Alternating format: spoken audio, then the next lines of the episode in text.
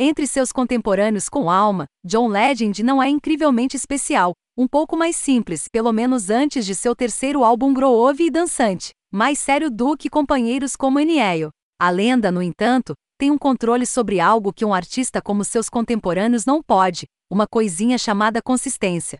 A estreia de John Legend, Get Lifted, é um disco de soul sólido e forte que se entrega a batidas hip hop esque a la Kanye West e ganchos pop cativantes. E só inicia a carreira de um homem cujos discos variam pouco em qualidade, com todos eles mantendo a mesma premissa de grandeza e consistência e nada mais. O que destaca seu álbum é a voz esbelta e suave de John Legend, que convincentemente oferece seguranças de quartos esbeltos e baladas melancólicas e consegue atrair o ouvinte. She Don't Have To é a voz de John Legend em sua forma mais pura, misturando guitarras suaves e baladas com um certo salto de funk. E John mistura o tópico de manter um segredo com um ritmo estranhamente otimista, criando uma certa aura confusa que normalmente atormentaria um artista de R&B, mas John parece saber o que está fazendo. Ordinary People mistura o piano melodioso e cheio de alma de John como pano de fundo mínimo para a conversa de John sobre a realidade dos relacionamentos.